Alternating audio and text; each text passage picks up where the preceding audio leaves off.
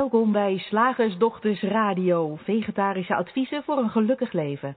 Linda Spaanbroek en Angela Mastwijk geven je een kijkje achter de toonbank van de menselijke ervaring. Hoe werkt het daar nu echt? Wij maken gehakt van ingewikkelde concepten en fileren met liefde ook jouw leven. Dat alles onder het motto geluk. Mag het een onsje meer zijn?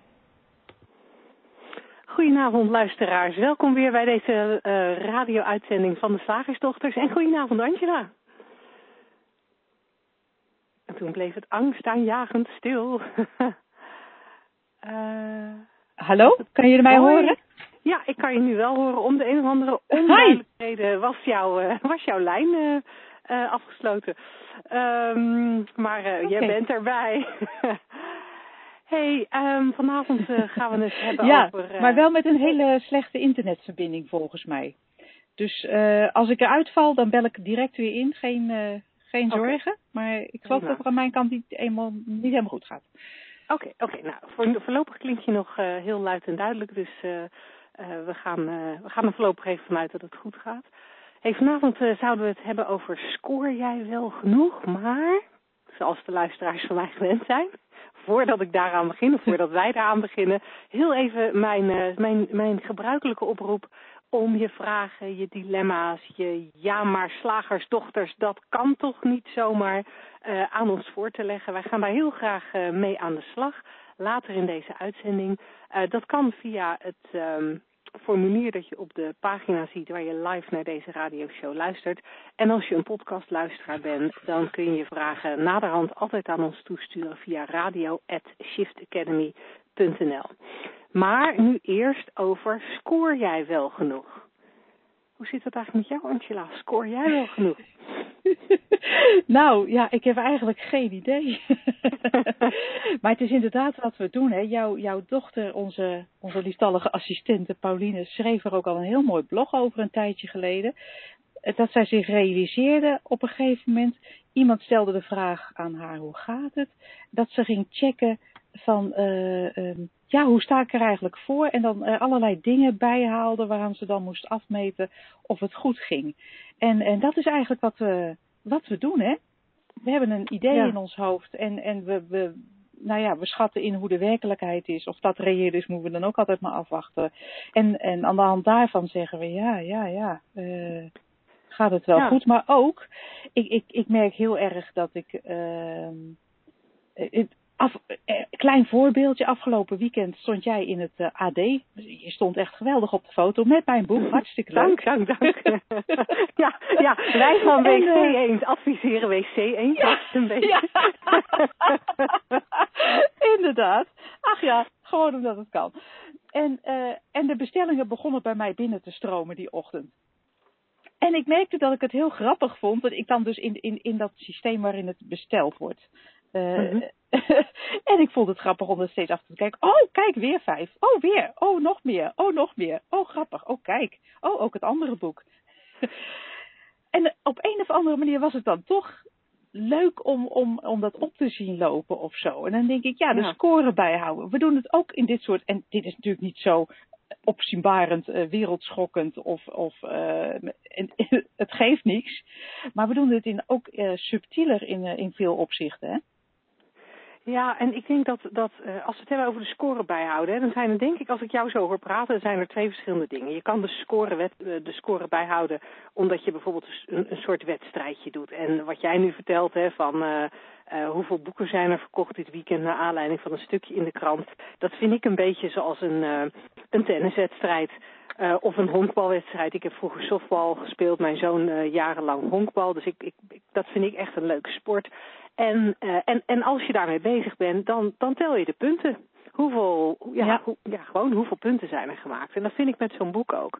Hoeveel, hoeveel boeken zijn er verkocht is een beetje, hoeveel punten heb ik gescoord dit weekend door dit artikel in de krant. En daar is volgens mij helemaal niks mis mee. Omdat als je een wedstrijdje doet, uh, dan is dat leuk. Want ja, wat maakt een wedstrijd leuk? Uh, zeg maar de punten. Uh, win ik of niet? Hè? En, en, en dat is bij honkbal natuurlijk precies hetzelfde. Uh, als mijn zoon of ik zelf, maar laten we het even over mijn zoon hebben, uh, vroeger een honkbalwedstrijd speelde, ja, dan sta je als ouders ook helemaal aan de kant van ja, go, go, go. En uh, weet je, en, en ik, ik kon mijzelf wel eens een beetje boos maken op de scheidsrechter van ja, scheidsrechter, kom op, heb je je bril niet op. Iedereen zag toch dat dat geen wijd was, ik noem maar wat omdat je op zo'n moment enorm inleeft in, uh, in die wedstrijd. En als het goed gaat, als er een punt gescoord wordt, dan sta je te juichen. En als er uh, iets misgaat, dan zeg je, oh balen, kom op, uh, de, volgende, de volgende pakken we wel. Weet je, dan ga je er helemaal, dan ga je er helemaal in.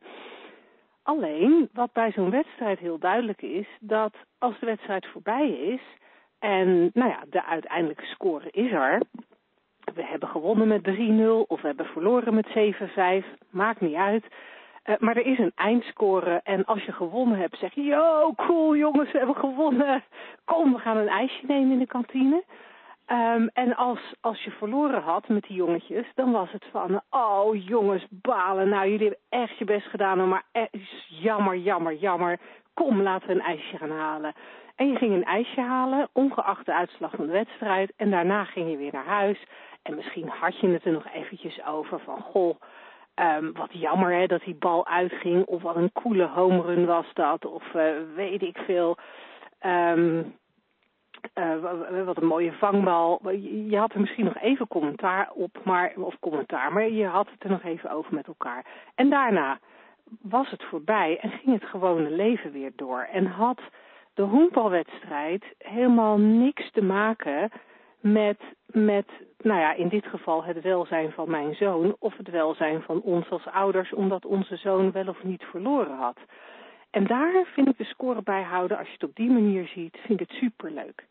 Maar wat we vaak doen, en dat was waar jij mee begon, is we houden ook scoren bij op dingen die helemaal geen wedstrijd zijn. En Um, waar je bij een honkbalwedstrijd nog regels hebt. Hè, van nou, dit, dit, dit, dit zijn de regels en, en hier scoor je punten mee en hier niet mee.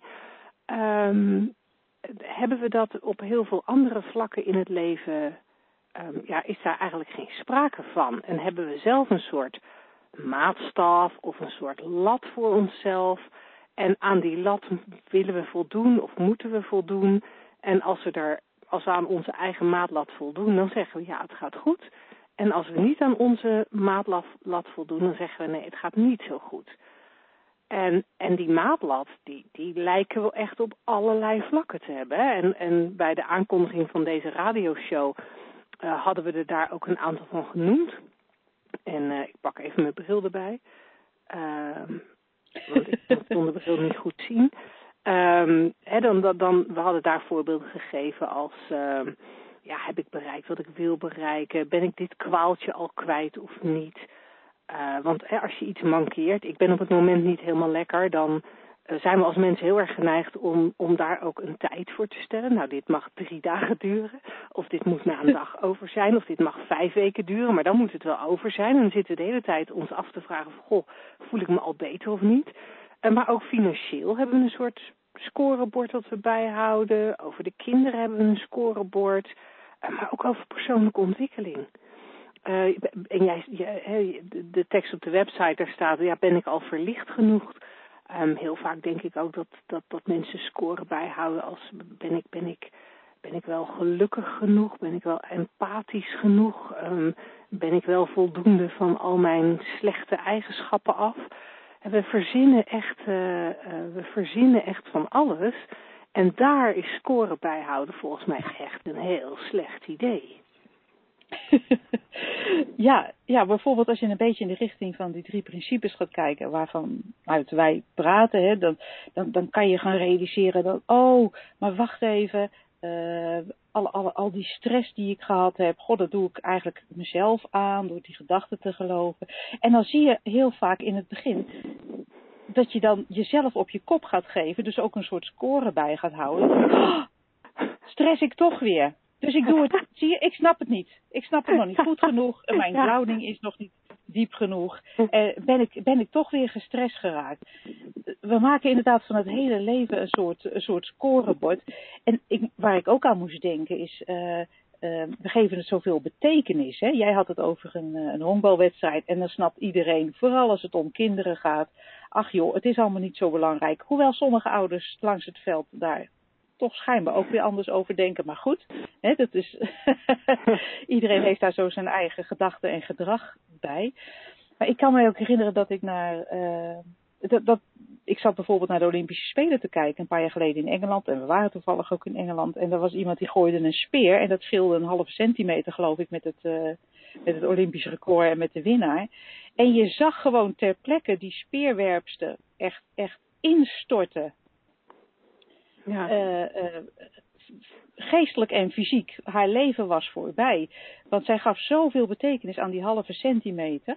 Die, die score voor haar was, was zo belangrijk. En, en ik snap het, hè, er is heel veel getraind en er is heel veel omheen bedacht. En er, is heel veel, zitten heel veel toekomstverwachtingen bij. Van als ik Olympisch kampioen word, dan nou ja, you name it, er komt er veel geld binnen, weet ik, weet ik veel, uh, roem, wat je dan ook maar kan bedacht hebben daarbij.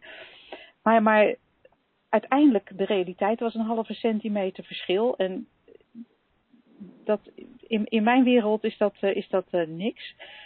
maar je ziet dat de betekenis, de betekenis die we er zelf aangeven, dat, dat maakt dat we ten eerste die, die meetlat neerleggen, zoals jij dat noemt. En ten tweede dat we dan ook compleet ja. kapot kunnen zijn als het misgaat.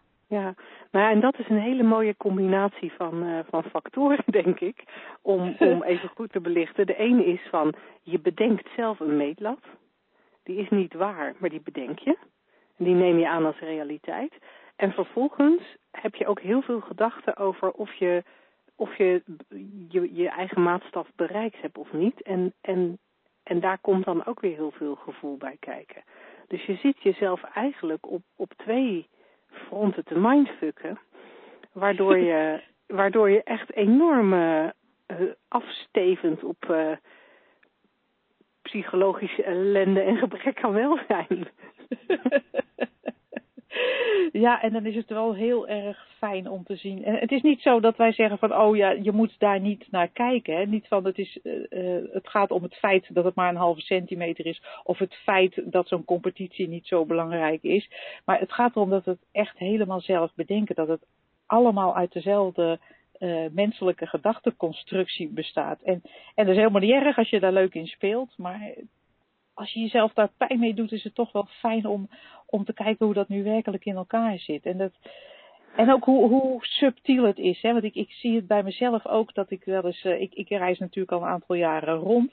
En dat ik dan af en toe check, maar ja, heb ik dan wel genoeg gedaan? Hè? Je bent al wel vijf, uh, vijf jaar, zes jaar vakantie aan het vieren. Maar hoeveel boeken heb je geschreven? En uh, zo ben je wel nuttig genoeg? Hè? Dat is voor ons allebei een dingetje. Zo zijn, wij, zo zijn wij geïndoctrineerd natuurlijk. Je moet altijd nuttig zijn. Dat je ook daarvan door het idee ooit te hebben geloofd, je moet constant nuttig zijn voor mens of maatschappij, uh, door, door daarin uh, uh, ja, te geloven, door die gedachte als waar aan te nemen, wordt dat een soort basis waar je, waar, waar langs je jezelf ook langs de meet, waardoor je jezelf ook langs de meetlat legt. Dus gebaseerd op een volstrekt willekeurige gedachte die je gelooft, ben je voortdurend bezig om te bedenken of je daar al voldoet. Het is echt heel subtiel. En ik vind ja. het ook leuk voor de luisteraars om eens bij jezelf te kijken van hoe, hoe, uh, wanneer doe ik dat eigenlijk? En, en, en hoe nodig is dat? En kan ik het, uh, waar kan ik het doorzien? Ja, en het artikel van Pauline, waar jij er straks aan refereerde, dat, dat, dat, dat gaf daar een heel leuk voorbeeld van. Hè? Dat iemand aan haar vroeg, hoe gaat het met je? En dat zij merkte dat zij een, dat zij een checklistje afging. Ja. Um, uh, dat, dat er blijkbaar een aantal dingen in haar leven zijn waarvan zij vindt dat ze er een vinkje van moet, voor moet zetten. Onbewust, hè, want dit, dit, dit, dit, daar was ze zich niet van bewust, maar onbewust. Daar moet ze een vinkje bij zetten en als dat allemaal oké is, dan, dan kan ze zeggen dat het goed met haar gaat. En anders niet. hey, maar ik wilde eigenlijk nog even, even terugkomen op iets anders wat jij zei. Want jij zei net heel even snel um, over die halve centimeter en over nou ja, uh, het ging geloof ik ook even over een andere maatstaf, dat jij zei van, nou, wij zeggen niet dat, ja, dat het niet belangrijk is. Ik weet niet precies hoe je het formuleerde, maar in ieder geval dacht ik, ja, Angela, dat zeg je nou wel. Maar is dat niet omdat je graag een beetje sociaal wenselijk wil praten over dit onderwerp? Want als we even heel eerlijk zijn, zeggen we niet eigenlijk gewoon, joh, die halve centimeter, het maakt echt geen fuck uit voor je welzijn. voor je welzijn maakt het echt geen fuck uit, inderdaad. Nee, dat laten we daar vooral duidelijk over zijn. En, en, dat, en dat is bij, bij, bij alles. Dus als wij het hebben over een halve centimeter op je, uh, bij, bij een Olympische titel, of we hebben het over uh, 10.000 euro uh, meer of minder op je bankrekening, of we hebben het over die baan wel of niet behouden, um, of dat kind wel of niet naar het VWO dat maakt gewoon echt helemaal niks uit voor je welzijn. Terwijl wij daar wel vaak ons welzijn van laten afhangen. Want hoe gaat het met je? Ja, goed, zeggen we, op het moment dat dat kind naar het VWO kan en, en nou ja, zeg maar al die dingen die dan op jouw scorelijstje belangrijk zijn. En ik zou toch ook wel heel graag eventjes nog helder willen hebben. dat het misschien wel sociaal wenselijk is om te zeggen, ja, nee, maar tuurlijk snappen wij dat het belangrijk is dat je kind naar het VWO gaat. Nou, nou, misschien is de shift wel. Nee, dat maakt helemaal niet uit. Voor het kind niet en voor jou niet.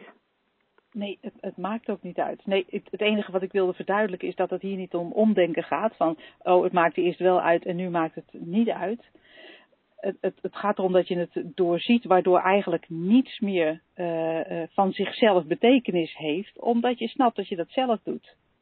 Oeh, kan je maar dat even maar, lichten? Want dat is, het, is, dat... het is gewoon niet waar. niets heeft van zichzelf betekenis um, um, zelfs dingen die in onze cultuur echt heel veel betekenis do heeft doodgaan, uh, noem het, een ziekte, zodra je dat meldt, dan is het echt, oh, wat heftig, wat erg. Het heeft van zichzelf, en het klinkt heel cru, maar het is echt waar, het heeft van zichzelf geen betekenis. En je mag er voor mij elke betekenis aan geven die je wil. Daar ben je volkomen vrij in als mens. Maar het is heel prettig om je te realiseren, ook midden in je verdriet of midden in je schrik of, uh, of in je stress. De betekenis die ik hier aan geef is 100% zelf verzonnen. Mm Alsof wij weten wat het leven moet doen. He, dat is natuurlijk ook een aspect.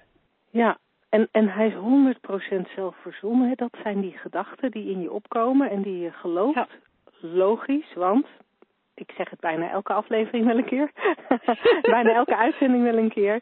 Zo zit het systeem in elkaar. Je hebt gedachten en je bewustzijn geeft daar gevoel, emotie, special effect aan, waardoor je bijna niet anders kunt dan, uh, dan geloven wat je denkt. Uh, dan voelen wat je denkt. En, uh, en, en tegelijkertijd, als je dat gaat zien, dat dat het systeem is, en dat tegelijkertijd die gedachten niet waar zijn. Niet over de, het VWO van je kind, niet over je bankrekening, niet over het overlijden van iemand. Die gedachten zijn allemaal, die zijn van zichzelf neutraal.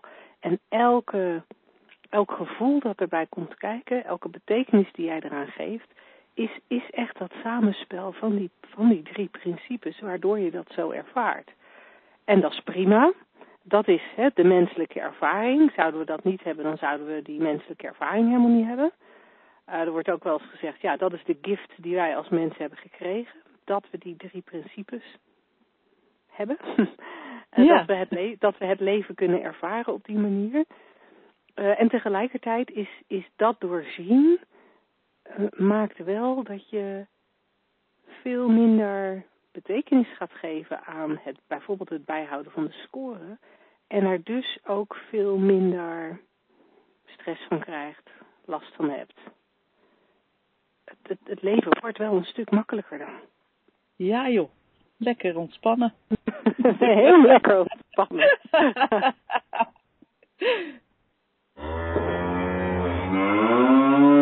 Slagersdochters, wat zit er in de leverworst? Oftewel, Tijd voor wat wetenschap. Ja, Linda, en het onderwerp van vandaag sluit hier eigenlijk uh, naadloos op aan. Dat vind ik heel mooi. Het gaat over uh, psychologie. En uh, wat ik gelezen heb is trouwens via een tip van een van onze luisteraars. Dankjewel, Femke. Uh, het gaat uh, over uh, psychologie, zoals ik al zei. En het is een heel artikel, heb ik gelezen, van Lisa Feldman Barrett. En zij is hoogleraar psychologie op de Northeastern University. Ik, ging Nederlands en Engels combineren, dat ging, kwam er niet zo lekker uit. De Northeastern University, daar geeft zij psychologie. Ze heeft heel veel artikelen geschreven die ook gepubliceerd zijn. En ook een, een boek, dat zal ik zo noemen.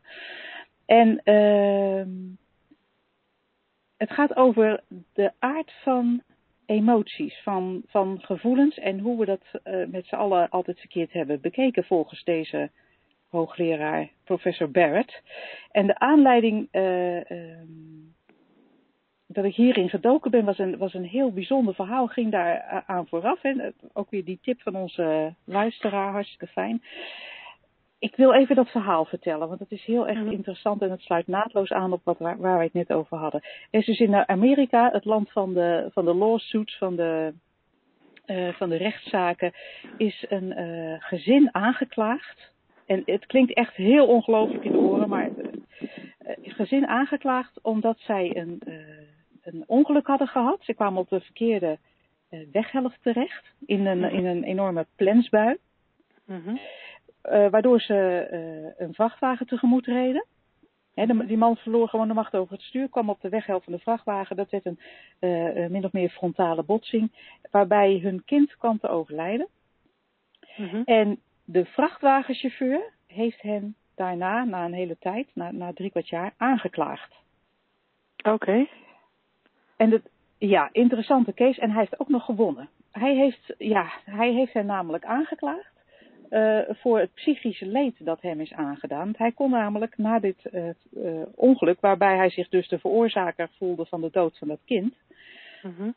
kon hij negen maanden niet werken. Hij was echt, hij was helemaal van, van pad af. Hij kon niet, niet verwerken dat hij een kind had doodgereden. En Uh, hij klaagde dus die, het gezin aan, waarvan die moeder, waar, je zou denken, nou weet je, die, die moet veel zwaarder leed ervaren, want het is haar kind notabene. Hè? Ja. Dat geven wij meer betekenis aan dan, dan per ongeluk, want hij kon er echt niks aan doen, iemand doodrijden. Maar die was na zes weken eigenlijk, uh, ja, die heeft ook heel veel verdriet gehad. Uh, maar die was na zes weken eigenlijk weer aan het werk en uh, die had haar leven weer opgepikt en ze dacht nog veel aan het kind. Maar haar functioneren was er eigenlijk, haar, haar, haar intrinsieke welzijn, laten we het zo even uh, had ze redelijk snel weer teruggevonden. Ze had een, een, een, nog een kind erbij gekregen. En, nou, dus, dus dat, was, dat was de situatie. En uh, dit werd besproken in een, in een podcast, hè, waarvan heel veel mensen zeggen: Jeetje, hoe durft die vrachtwagenchauffeur eh, dat gezin aan te klagen, alsof die al niet genoeg ellende hebben. En toen ging het dus vervolgens over het ervaren van emoties. Dat, dat je eigenlijk zelf dus willekeurig de betekenis geeft aan de emoties die, uh, die je creëert. Dus die vrachtwagenchauffeur die, die, kon, die, had, uh, nou ja, die had stress en verdriet, die kon het niet handelen. Die vond het zo erg dat hij niet meer kon functioneren. De moeder in een andere omstandigheid waarvan wij zouden zeggen is veel erger, gaf daar een andere betekenis aan en, en was dus uh, sneller, ja, ik wil niet zeggen over haar verdriet heen, maar die functioneerde wel, uh, uh, ja, die kon ook weer gewoon gelukkig zijn met, met de omstandigheden zoals ze, zoals ze zich hadden ontvouwen. Ja. En nou, in die rechtszaak werd, naar aanleiding van die rechtszaak werd dus dat, die hoogleraar erbij gehaald. En, en, uh, want die heeft onderzoek uh, gedaan naar uh, de aard van emoties. En daar kwamen, ik, ik heb dat helemaal gelezen en er kwamen een aantal voor mij verrassende dingen uit, die wij ook zeggen, -huh. hè, uitgaand van die drie principes, maar die je verder in de psychologie eigenlijk nooit genoemd ziet. Ik denk dat het voor jouw dochter ook een, een interessant uh, boek ja. geschreven is. Ja, want uh, zij zegt dus, uh, nou, zij is zelf opgeleid door nou ja, de, de reguliere psychologische kennis hè, daarmee. En daar, daar gaat het vaak over onderdelen van het brein die het lichaam besturen. Bijvoorbeeld is te zeggen emoties als, als angst, hè, dat, dat is, ja, dat is uh, een dierlijk zelfs. Uh, -huh. Dat mhm. zit in je limbische systeem of in je reptiele brein, zeggen we ook, hè? Ja. Uh, of in de amygdala. Daar zit angst, dus dat is een fysiek iets. Dat is gewoon evolutionair zo dat we dat hebben. Dus daar kan niemand iets aan doen. Dat hoort er echt bij. Dat, dat is echt biologisch. Uh, maar deze mevrouw Barrett, professor Barrett, heeft daar toch een heel andere visie op. Die zegt nee hoor, het is die, die alle emoties zijn geconstrueerd. Zijn, zij noemde dus de construction theory. Ja, ja. En ze zegt, en dat is ook, ook diepe angst is geen, uh, geen automatische reactie van het, van het reptiele brein. Het is gewoon een functie van je totale brein die een gedachteconstructie maakt en daarmee een emotie oproept. En ze zegt, een, ja, als dit mainstream uh, psychologie zou worden, ze zegt, dan, dan, dan kan, kunnen dingen als uh, instellingen als Facebook en zo, die helemaal afgaan op het oude systeem, die helemaal ontworpen zijn naar aanleiding van, nee, uh, de mens reageert nu eenmaal op, op trigger A met reactie B, emotie B. ze zegt, die kunnen dan wel, wel opdoeken, want het is gewoon allemaal niet, niet waar. En het, het verrassende was, toen zij hier onderzoek naar ging doen, vond ze ook oude studies die, die exact hetzelfde zeiden, maar dus uh, ja, een soort. Er was weinig aandacht aan aangegeven. Zij heeft vervolgens dus onderzoek gedaan, hè, want dat hoort zo als je, als je een goede wetenschapper bent. En duizenden, duizenden mensen onderzocht en ondervraagd. En haar conclusie is dus, een conclusie die, die dus al 70 jaar eerder ook werd gedaan door andere wetenschappers, maar nooit aandacht aan was besteed. Uh, elk gevoel is een constructie van het brein. En als ik dat zo zeg, dan, dan klinkt het zo heel klinisch. Zo van alsof alles, dat zeggen mensen ook wel eens over die drie principes. Ja, maar als het alleen over gedachten gaat, dat klinkt zo, zo cognitief, zo cool, zo ja. kil. Van ja, ja, het is maar een gedachte. Maar ik hou van die man. Dat, is niet een, dat kan niet een gedachte zijn. Of ik heb diep verdriet en dat kan ook niet een gedachte zijn. Dus dat klinkt heel, uh, heel, heel klinisch. Ook, ook deze construction theory klinkt heel klinisch. Maar tegelijkertijd denk ik, alles wat wij ervaren, ook, ook uh, warmte en koud en uh, smaken en geur en muziek, moet door het brein vertaald worden. Anders is het slechts energie waar we geen chocola van kunnen maken. En dat is blijkbaar ook met, met wat wij thought zouden noemen in de drie principes, dus de, de kracht van het denken, het feit dat je kan denken, is een neutrale energie.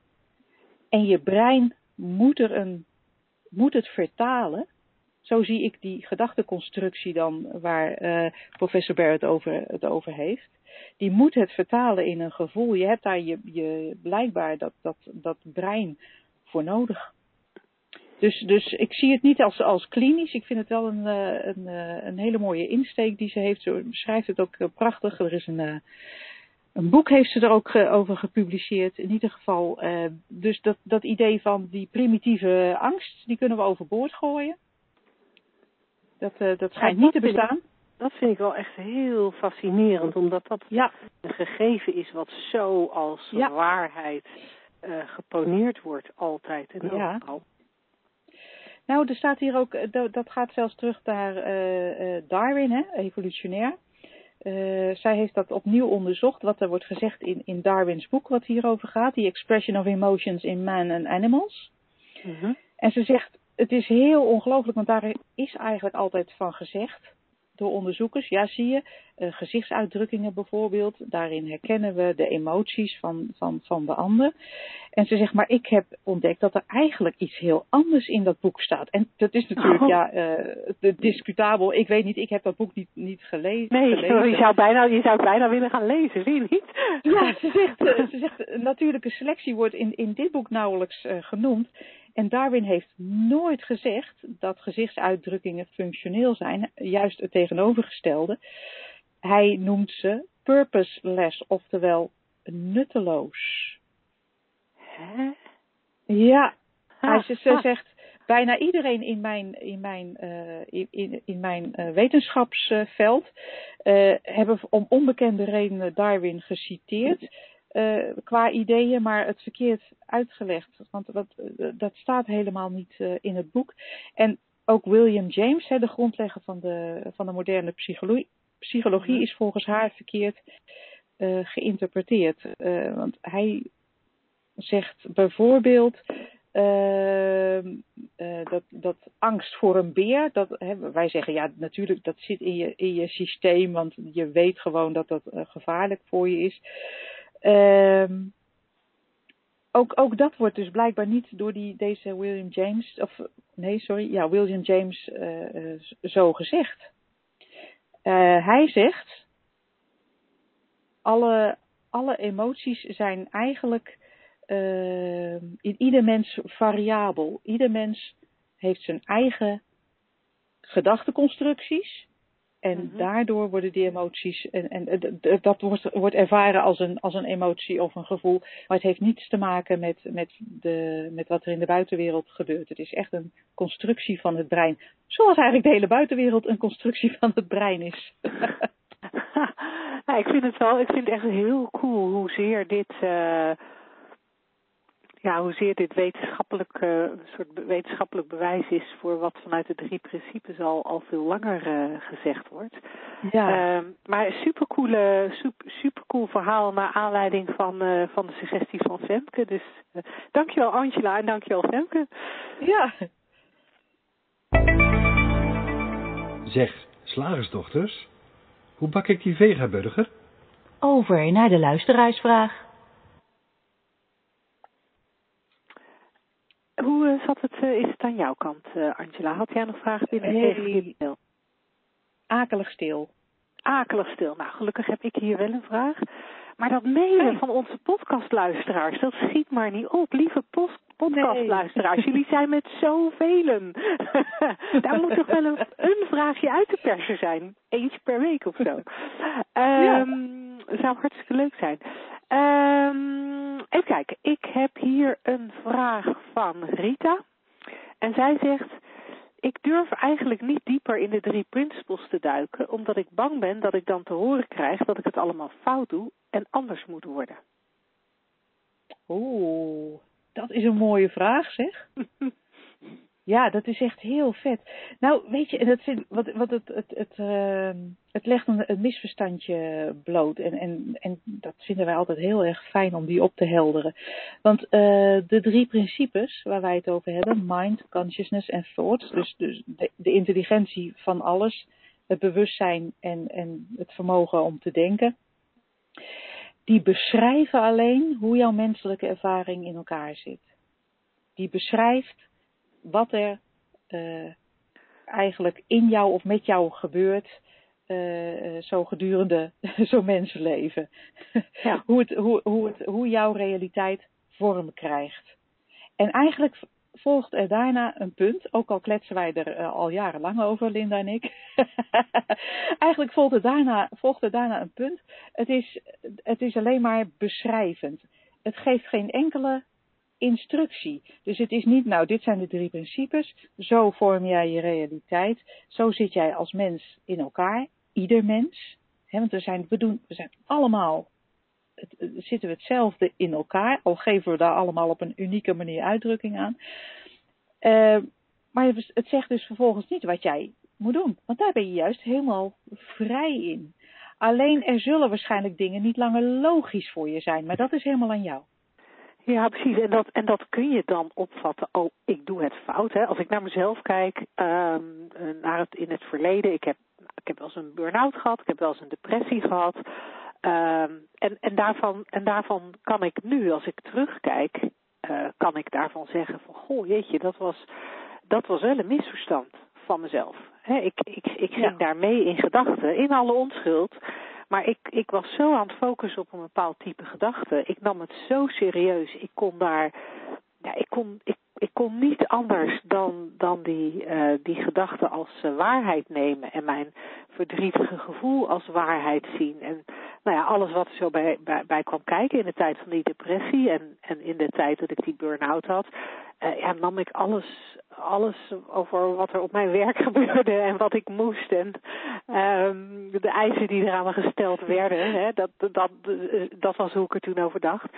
Uh, die, die, die nam, dat nam ik allemaal heel serieus. En ik zag daar op geen enkele manier in hoe, hoe ik die ervaring zelf creëerde. En, en toch, als ik er nu op terugkijk, heb, is het niet dat ik dan het gevoel heb van jeetje, ik deed alles fout.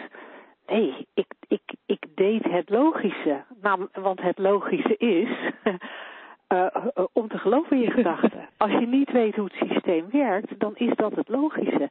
Er is um, jaren, uh, jaren terug, ja logisch, in de tijd van de, van de black and white film, in de, in, het, toen, toen, toen bioscoop net opkwam.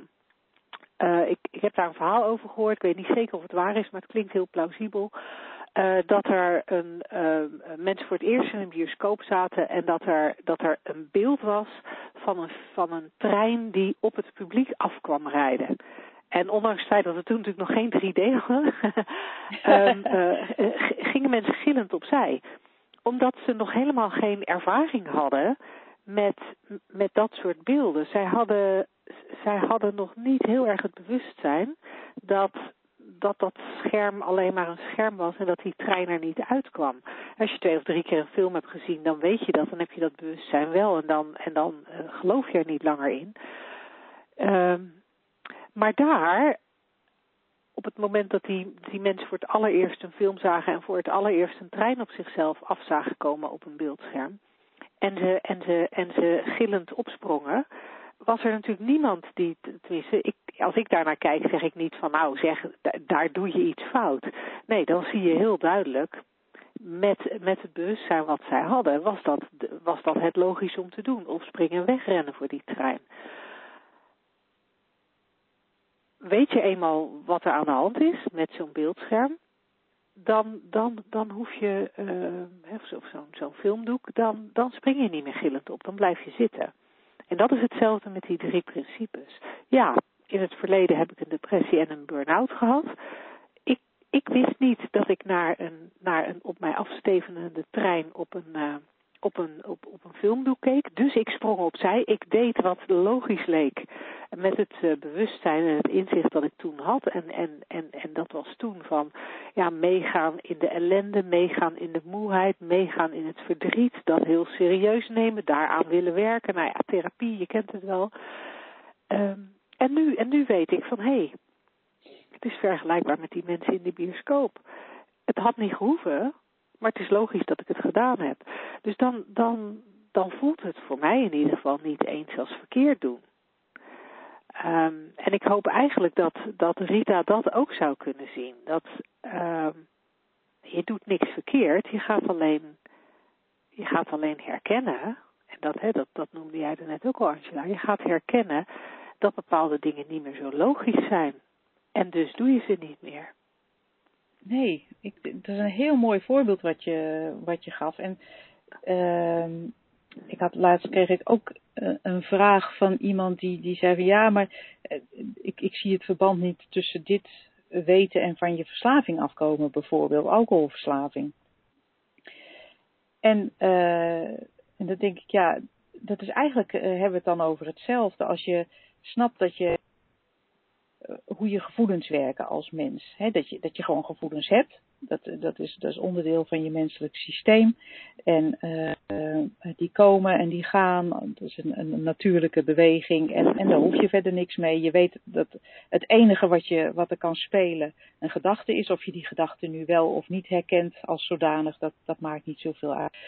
En... Uh, vaak als, als iemand verslaafd is, doet hij dat om ongemakkelijke gevoelens weg te drinken of, of anderszins weg te mhm. werken, want anders hè, om, om jezelf te verdoven. Uh, en als je eenmaal ziet hoe die gevoelens werken, ja, dan is het niet meer logisch op een gegeven moment om een ongemakkelijk gevoel proberen weg te drinken, omdat je snapt waar het vandaan komt. En ook, ook hier, het is gewoon een ander voorbeeld. Hè. Ik denk dat, dat het met die trein al heel duidelijk was voor jou, Linda ook hier geldt weer, ben je dan stom als je het niet ziet en, en, en je drinkt? Nee, natuurlijk ben je niet stom. Ieder mens is volkomen onschuldig. En uh, als je het niet weet, dan weet je het niet. Als je het niet ziet, dan zie je het niet.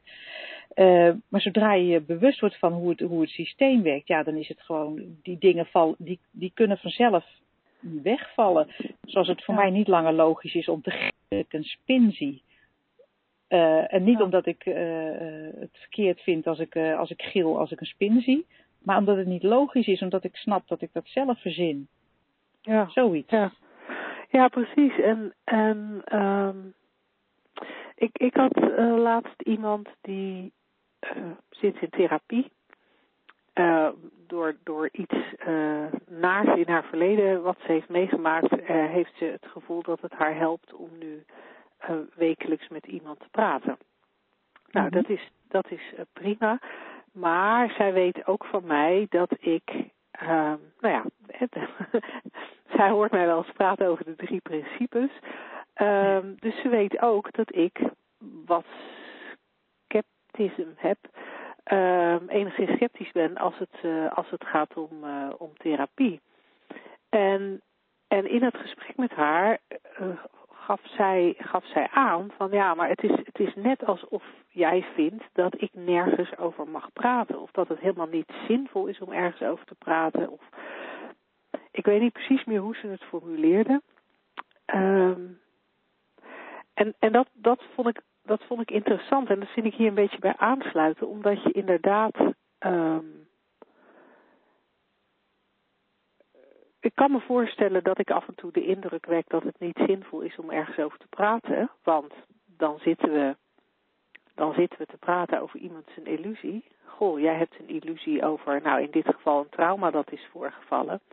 Um, of uh, ik heb een illusie over uh, iets wat er met mijn bankrekening aan de hand is. Of ik heb een illusie met iets wat er met mijn kind of met mijn relatie aan de hand is. Nou, gaan we fijn over mijn illusie zitten praten. Ja, hoe zinvol is dat?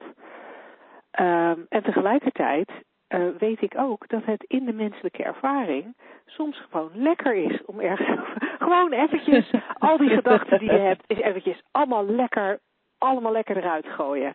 En die gedachten is even allemaal lekker van alle kanten bekijken. En, en, dat, is, en dat is ook oké. Weet je, het, het, het, het is. Het is um, ik, weet, ik weet niet of je, of je voelt, voelt waarom ik het even wil, wil zeggen. Omdat, um, ja, daar zit, daar zit ook uh, geen fout in. Uh, en je mag ventileren wat je wil. Het is wel heel fijn om te. Hè, we gooien het, gooien er lekker uit. Die, waarom niet? Geen, geen enkel bezwaar tegen. Het, alleen als we het gaan praten over hebben, wat is, uh, als we het praten over wat is zinvol om, uh, om uh, te doen, als je ergens last van hebt, dan zou ik zeggen, gaan we daarna even kijken wat het nou is eigenlijk wat je eruit hebt gegooid. Waar, waar, waar praten we over? Uh, um, is het. Uh, uh, en, en dus niet teruggaan naar de, naar de bijvoorbeeld traumatische gebeurtenis of bijvoorbeeld het specifieke relatieprobleem of de specifieke uh, hoogte van het banksaldo. maar kijken van, van hoe, waar bestaat het uit, het probleem wat jij nu op tafel gooit. Maar ja, ik, ik zie ook ja. geen bezwaar tegen op tafel gooien als dat ik bedoel, je hoeft uh, niet uh, te slikken tot, tot, je, tot je barst, barst als een soort ondergesneeuwde vulkaan of zo. Um, maar ook dat is waarschijnlijk, tenminste die ervaring heb ik, een van de dingen die niet langer logisch is, hoe dieper je het doorziet. Ja. Ja. Het is voor mij niet logisch als ik, als ik denk dat ik een probleem heb. Is, ik moet er zelf om lachen. is het voor mij niet logisch om hem te gaan beschrijven aan iemand, omdat ik onmiddellijk ergens in mijn achterhoofd weet. Nou, ik, ik verzin dit zelf en ik ben heel benieuwd wat ik hierin, de, wat ik hierin ga zien. Oh ja, ja. Mij, het is voor mij niet logisch om de details daarvan te beschrijven. Want dan ga ik dieper ja. in, in, in, in het uh, perceived probleem. Oh ja, en ik merk, ik merk zelf dat ik soms juist door het beschrijven, door, door de details wel te beschrijven. Ja. Um, dat ik, dat ik de, dat ik het, ja, zeg maar het construct uh, meer herken of zo. Of ja. dat ik, of dat ik door dat te doen juist herken, oh, deze gedachte zit eronder. Daarom heb ik dit hele verhaal in mijn hoofd, omdat ik deze ene gedachte geloof. En dan, en, en dan is het wel vaak, hè, omdat ik, omdat ik dat inzicht in die drie principes heb, dat ik dus eh, dat, dat ik altijd wel op een andere gedachte uitkom dan waar het probleem over gaat. Het probleem kan gaan over, over mijn kind, ik noem maar wat. Eh, dat ik, Ja. dat ik, maar, maar uiteindelijk de, de, ehm, de gedachte die ik dan ontdek, eh, waarvan ik op, op basis waarvan ik dit hele probleem heb verzonnen, eh, die kan bijvoorbeeld gaan over, oh, Linda wil zich weer nuttig voelen. We daar hadden het er straks over. Ja. Wij slagersdochters zijn opgevoed om nuttig te zijn. Ehm, en ik, oh, natuurlijk. Ja, nee, natuurlijk, ik moet nuttig zijn. En daarom heb ik Ja. nu dit hele probleem geconstrueerd. Ehm, ja, het is grappig. Het is, het is grappig om te zien hè, hoe, hoe, hoe jij dan eigenlijk, eigenlijk aangeeft... Ja, ik, het, voor mij is het niet zinvol om erover te praten. En, en ik in veel gevallen, eh, of nou niet, niet maar ik, ik er soms juist voor kies om er wel over te praten. Ja. Om eigenlijk op hetzelfde uit te komen, namelijk... hé, hey, wat geloof ik hier nou nog? Ja. dus, eh, En, en dus ook fijn om, voor, de, voor de vragenstelster, ik ben de naam eens kwijt, Rita geloof ik, om Mhm. te zien dat er, geen, dat er geen instructies zijn. Het is alleen maar een beschrijving. En vervolgens doe je met, dat in, met een inzicht wat, wat voor jou wat voor jou heel verhelderend is, of uit helderheid opkomt, liever gezegd, eh, doe je wat voor jou logisch is. En dat kan zijn, inderdaad, zoals Linda zegt, van, oh ja, dan hoor ik mezelf dat zeggen en dan heb ik het ineens. En voor mij van, nou, dit, dit lost zichzelf op of ik ga het wel zien. Eh, maar dit, dit gaat niet, eh, ik ga dit niet articuleren. Dus zo zie je maar, ieder mens doet gewoon wat voor hem of haar logisch is, maar met het inzicht is, dat, is, het, eh, is het gewoon veel ja, makkelijker en moeitelozer en minder serieus ook. Ja, nou ja, en dat blijft natuurlijk toch steeds terugkomen. Hè? Van er is geen, de- vanuit de drie principes is er geen goed of fout. Nee. Eh, alleen merken wij wel dat het inzicht in de drie principes het leven lichter maakt. Dat is Zeker. wel lekker. Ja. Woensdag, gehaktdag. Zeg slagersdochters, welk concept gaat er vandaag door de molen? Dus even kijken bij de concepten. Ik heb hier een, eh, een paar voor me. Ik geloof niet dat wij specifiek één bestemd hadden voor een eh, Nee, nee, je had er een paar, je had er een paar Ja. bedacht. En eh, Ja. daar hadden we het verder niet over gehad welke we vanavond Nou. gingen tackelen. Ik, ik pik er gewoon één uit. Ik ben een eh, ochtendmens. Oh, oké. Ja. Niet En daar heb je een hele constructie bij bedacht, bij het ochtendmens zijn. Ja, ja, want ik ben dus ochtendmens. En eh, ja, dat betekent dus dat ik, eh, dat ik om zes uur eh, uit de veren ben. Want dan ben ik het meest productief. Dus dan zit ik graag om half zeven achter mijn computer. Dat betekent wel, ik heb acht uur slaap nodig. Een ander concept. Dus eh, Mhm. dat ik eh, vroeg op bed lig. Eh, S'avonds ben ik ook gewoon, ja, spreek ik liever niet zoveel dingen af. Zit ik om, om elf uur wel, flink te gapen, moet ik toch echt naar bed. Ehm, nou ja, dat soort concepten. Ja, ja. Ja, en het leuke is van, de van de manier waarop je het beschrijft, dat je eigenlijk de, de, de gedachteconstructie al, al kan herkennen. Hè? Van, Ja. ja. ik ben dus altijd om zes uur op. Nou, dat is vast niet altijd, dat is vast vaak, maar niet altijd. Ehm, eh, en, en, en dan ben ik dus het meest productief. En, en dus moet ik op tijd naar bed. En ik slaap. eh, en ik heb acht, nou ja, acht uur slaap nodig. Dus er zijn een heleboel constructies. Ehm, en, jij, en jij zegt wel eens eh, van ja, op het moment dat.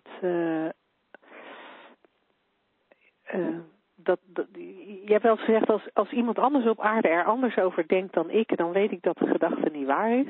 En ik zou hier willen zeggen, eh, op het moment dat er ooit wel eens een uitzondering is op deze regel, weet je dat de constructie die je verzint niet waar is. Mag je er nog Ja. steeds naar leven, hè? net als waar we het er straks met Rita's vragen over hadden. Weet je, als je het fijn Ja. vindt om een ochtendmens te zijn, prima. Alleen, je, je, de- de- door zo'n concept op jezelf eh, te leggen of zo'n label op jezelf te plakken, beperk je jezelf wel heel erg. En als, als ik als ik er naar kijk, denk ik van ja, weet je, jij bent vast iemand die regelmatig opstaat eh, om zes uur, misschien wel bijna altijd. Maar ik weet vrijwel zeker dat er ook momenten zijn waarop je eh, toevallig een keertje later wakker bent. Je zit altijd s'avonds om half elf of elf uur te gapen, maar er zijn ongetwijfeld ook momenten waarop je ineens zo druk bezig bent met iets of zo gezellig bezig bent met iets of gedwongen bent om wakker te worden, te blijven en dan lukt het ook prima. En er zijn ook nachten waarop je niet aan je acht uur slaap uh, toekomt uh, en dan is er ook niks aan de hand. Dat van die slaap, dat vind ik trouwens een hele interessante. Maar dat komt omdat ik daar jaren, jarenlang een enorme fixatie op gehad heb. Uh, tot, ik, tot ik me realiseerde, weet je, als ik uh, uh, hevig verliefd ben en, en ik slaap een nacht bijna niet, dan ga ik ochtends gewoon naar mijn werk en dan is er helemaal niks aan de hand. maar als ik, als, als ik gewoon een keertje wakker lig en niet slaap, ehm, en er ligt toevallig niet een leuke meneer naast mij om mij af te leiden van, van de klok dan, dan, dan ga ik daar ineens heel moeilijk over doen. En dan, en dan ga ik s ochtends puffend en kreunend en steunend mijn bed uit. Want oh, oh, oh, ik heb zo weinig geslapen. Ik heb me op een gegeven moment echt gerealiseerd, het gaat echt nergens over. Dit is echt zo hè? Ja, ja. Dus, dus, dus eigenlijk hoor ik jou zeggen, en, ik, en dat vind ik heel, uh, heel helder en herkenbaar hoe meer gedachten je erover hebt, hoe meer waar je het voor jezelf maakt. Maar, maar het, het, het is weer dezelfde constructie. Het, we verzinnen het compleet. Ook al heb je de ervaring dat, dat het echt zo is. Want het wordt natuurlijk ook een soort self-fulfilling prophecy. Hè? Uh, je gaat alles, uh, alles afmeten aan dit, uh, aan dit label als je het jezelf eenmaal hebt gegeven. En ik vind het ook eigenlijk verwonderlijk dat we het nodig vinden überhaupt om onszelf uh, te labelen als, als ochtendmens of avondmens of perfectionist of, uh, of, of wat dan ook. Alsof we ook voor onszelf een soort scorebord moeten hebben van hoe we zijn. Of een, een uh, alsof we houvast moeten hebben over hoe we functioneren en, en dat we daar ook niet van af mogen wijken of dat we dat gebruiken als excuus. Terwijl wij meer en meer zien dat er, dat er de mogelijkheid is dat je er allemaal niet zoveel gedachten over hebt. Dat je daar vrij in bent. En de ene keer, ja, dan sta je om zes uur op. Zonder dat je dan gelijk denkt, goh, ja, zie je wel, ik ben een ochtendmens. En uh, bla, bla, bla, bla, bla. En, en ga je een keer vroeg naar bed. Maar, maar al die breinruis eromheen is niet nodig. Want er blijft gewoon een ervaring in het moment over. Nou, die, die, die, die, een realiteit in het moment die, die je zelf uh, creëert met de gedachten die je op dat moment hebt. En er is geen enkel uh, uh, houvast daarin nodig. Lijkt nee, mij. En dat is, nee, en dat is dat. Het, het, ik, ik vind het ook zo. Ja, ik wil weer het woord grappig gebruiken. Ik vind het ook zo grappig om te zien hoezeer we onszelf daarmee vastzetten. Uh, en, en hoe lastiger we het onszelf ook maken. Ik heb, uh, ja. om je een voorbeeld te geven, heeft ook ja. met slapen te maken. Dan niet zozeer met ochtendmens of avondmens. Maar ik heb, zolang ik mij kan herinneren, en dat is best lang, want ik ben inmiddels 51. Zolang ik me kan herinneren, um, uh, kan ik alleen maar slapen in het donker. Dus ik heb een verduisterde kamer nodig met verduisteringsgordijnen. Um, als ik in hotels uh, slaap, dan vind ik het altijd heel belangrijk dat daar ook van die donkere gordijnen zijn. En dan ergerde ik me altijd kapot aan het feit dat het lampje van de tv dan nog licht gaf. Of dat er een elektrische uh, wekker naast me stond. Of een, of een, een, een, een airco waar een, waar een verlicht displaytje op zat of zo. Ik had altijd het idee van ja, dat, daar heb ik last van. En als er licht van de gang kwam onder de deur door, dan ging ik daar nog een, een reservedeken voorleggen, zodat dat licht er niet uh, in kan. Want Linda kon niet slapen bij licht. En um, vervolgens uh, gaan wij vorige uh, zomer op vakantie naar Noorwegen. En uh, in Noorwegen blijft het s'avonds nogal lang licht. Uh, we hebben wel eens om, om, om kwart, over, kwart over twaalf s'avonds een foto gemaakt waar we gewoon nou, net aan in de schemering staan. Dus als je daar aan je acht uur slaap wil komen, dan zal je moeten gaan slapen terwijl het nog licht is. En, uh, en, en die camper die heeft helemaal niet uh, goede, die heeft helemaal geen goede verduistering. Die heeft van die jaren tachtig uh, gordijntjes, dat schiet echt totaal niet op. Dus ik, uh, ik, mijn eerste gedachte was, nou ja, ik kan hier dus niet slapen. En mijn tweede gedachte was, nou, dat is natuurlijk ook een gedachte. Ik heb me omgedraaid, ik ben in slaap gevallen ik heb nooit meer last van, van, van licht gehad met slapen. Ik heb die hele, die hele vakantie, zeven weken lang, prins, prinsessen heerlijk geslapen, terwijl het, terwijl het gewoon daglicht was. Um, ik heb nu thuis de gordijnen niet eens meer dicht. Um, het, het is gewoon helemaal weg. Helemaal weg. En het is voor mij zo'n mooi voorbeeld van alles wat we onszelf wijsmaken. Dat het gewoon niet waar is. Gewoon, en nogmaals, ik heb het 50 jaar geloofd, hè? Of ik weet niet wanneer ik me bewust geworden ben. Laten we zeggen dat ik me dat vanaf mijn zesde of zo bewust ben. Dan heb ik het 45 jaar geloofd. Maar het sloeg nergens op. Ja, ik, dit, dit vind ik echt een, echt een, een prachtig voorbeeld. Het is echt helder, meer helder, helderheid uh, kan je hier niet in hebben. Dat je dat gewoon realiseert en er vervolgens gewoon geen last meer van hebt. Gewoon ik, ik zou echt bijna willen zeggen, I rest my case. nou, dan doen we dat. Dan praten we er niet meer over. hey, nee, dan, uh, dan houden we het uh, hierbij uh, voor deze uitzending. ik zou onze luisteraars heel graag nog even willen wijzen op, op iets wat, nou ja, op een onderwerp wat totaal niks te maken heeft met deze uitzending. Of in ieder geval heel erg weinig met deze uitzending te maken heeft. En dat is ehm, uh, dat we als, uh, als mensen heel vaak toch uh, tegen ons tegen laten houden door dingen niet durven, je hoofd niet boven het maaiveld uit durven steken, eigenlijk niet doen wat je het liefste zou doen omdat. En dan komen er allerlei redenen en redenaties waarom dat, waarom dat allemaal niet kan. Waardoor je voortdurend het gevoel hebt van ja, maar ik, ik, ik, ik gebruik mijn potentie niet. Het, het, er zit meer in. Het kan anders. Het kan makkelijker als dat is waar jij, waar, wat jij ervaart, als dat iets is wat je herkent, dan zou ik je heel graag willen uh, wijzen op onze driedaagse training Bevrijd de Pippi in jezelf. Waar wij, uh, nou ja, waar wij met je gaan kijken naar, uh, hey, wat houd je nou tegen en, en hoe laat je Pippi nou los? Hoe ga je gewoon doen en durven? Zonder dat je er al te veel over na hoeft te denken. Op uh, shiftacademy.nl onder het kopje trainingen uh, vind je bevrijd de pipi in jezelf en uh, zou super cool zijn als je daar meedoet. Ja, leuk. Ik heb er nu al zin in. Dan zou ik zeggen, heel graag tot volgende week. Doeg! Tot dan!